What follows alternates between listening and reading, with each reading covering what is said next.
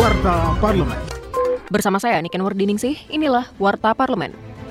Menanggapi hasil perhitungan para ahli yang mengatakan cadangan nikel nasional tinggal tujuh tahun lagi, anggota Komisi 7 DPR RI, Mulyanto, mendesak pemerintah segera mengevaluasi program hilirisasi nikel. Politisi fraksi PKS ini menilai pemerintah harus segera menetapkan kebijakan pelarangan ekspor nikel pig iron atau NPI dan ferronikel. Pihaknya juga mendorong pembangunan smelter kelas 2 yang menghasilkan produk hilirisasi yang lebih bernilai tambah, seperti stainless steel, nickel matte, dan baterai. Warta Parlemen.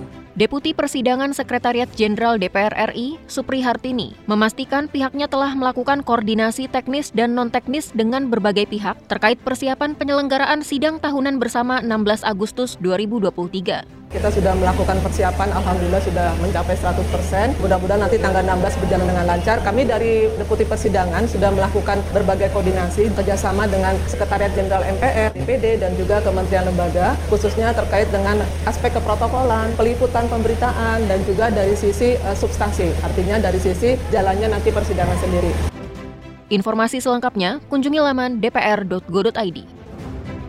Wakil Ketua Komisi 3 DPR RI, Ahmad Sahroni, mendorong kepolisian menggunakan undang-undang tentang tindak pidana kekerasan seksual dalam mengusut kasus dugaan pelecehan seksual pada ajang Miss Universe Indonesia. Sahroni menegaskan aparat penegak hukum harus melindungi korban. Politisi fraksi Partai Nasdem ini meminta Polda Metro Jaya memproses semua laporan yang masuk karena berdasarkan perkembangan kasus, banyak korban yang ternyata pernah mengalami kejadian buruk serupa. Televisi Radio.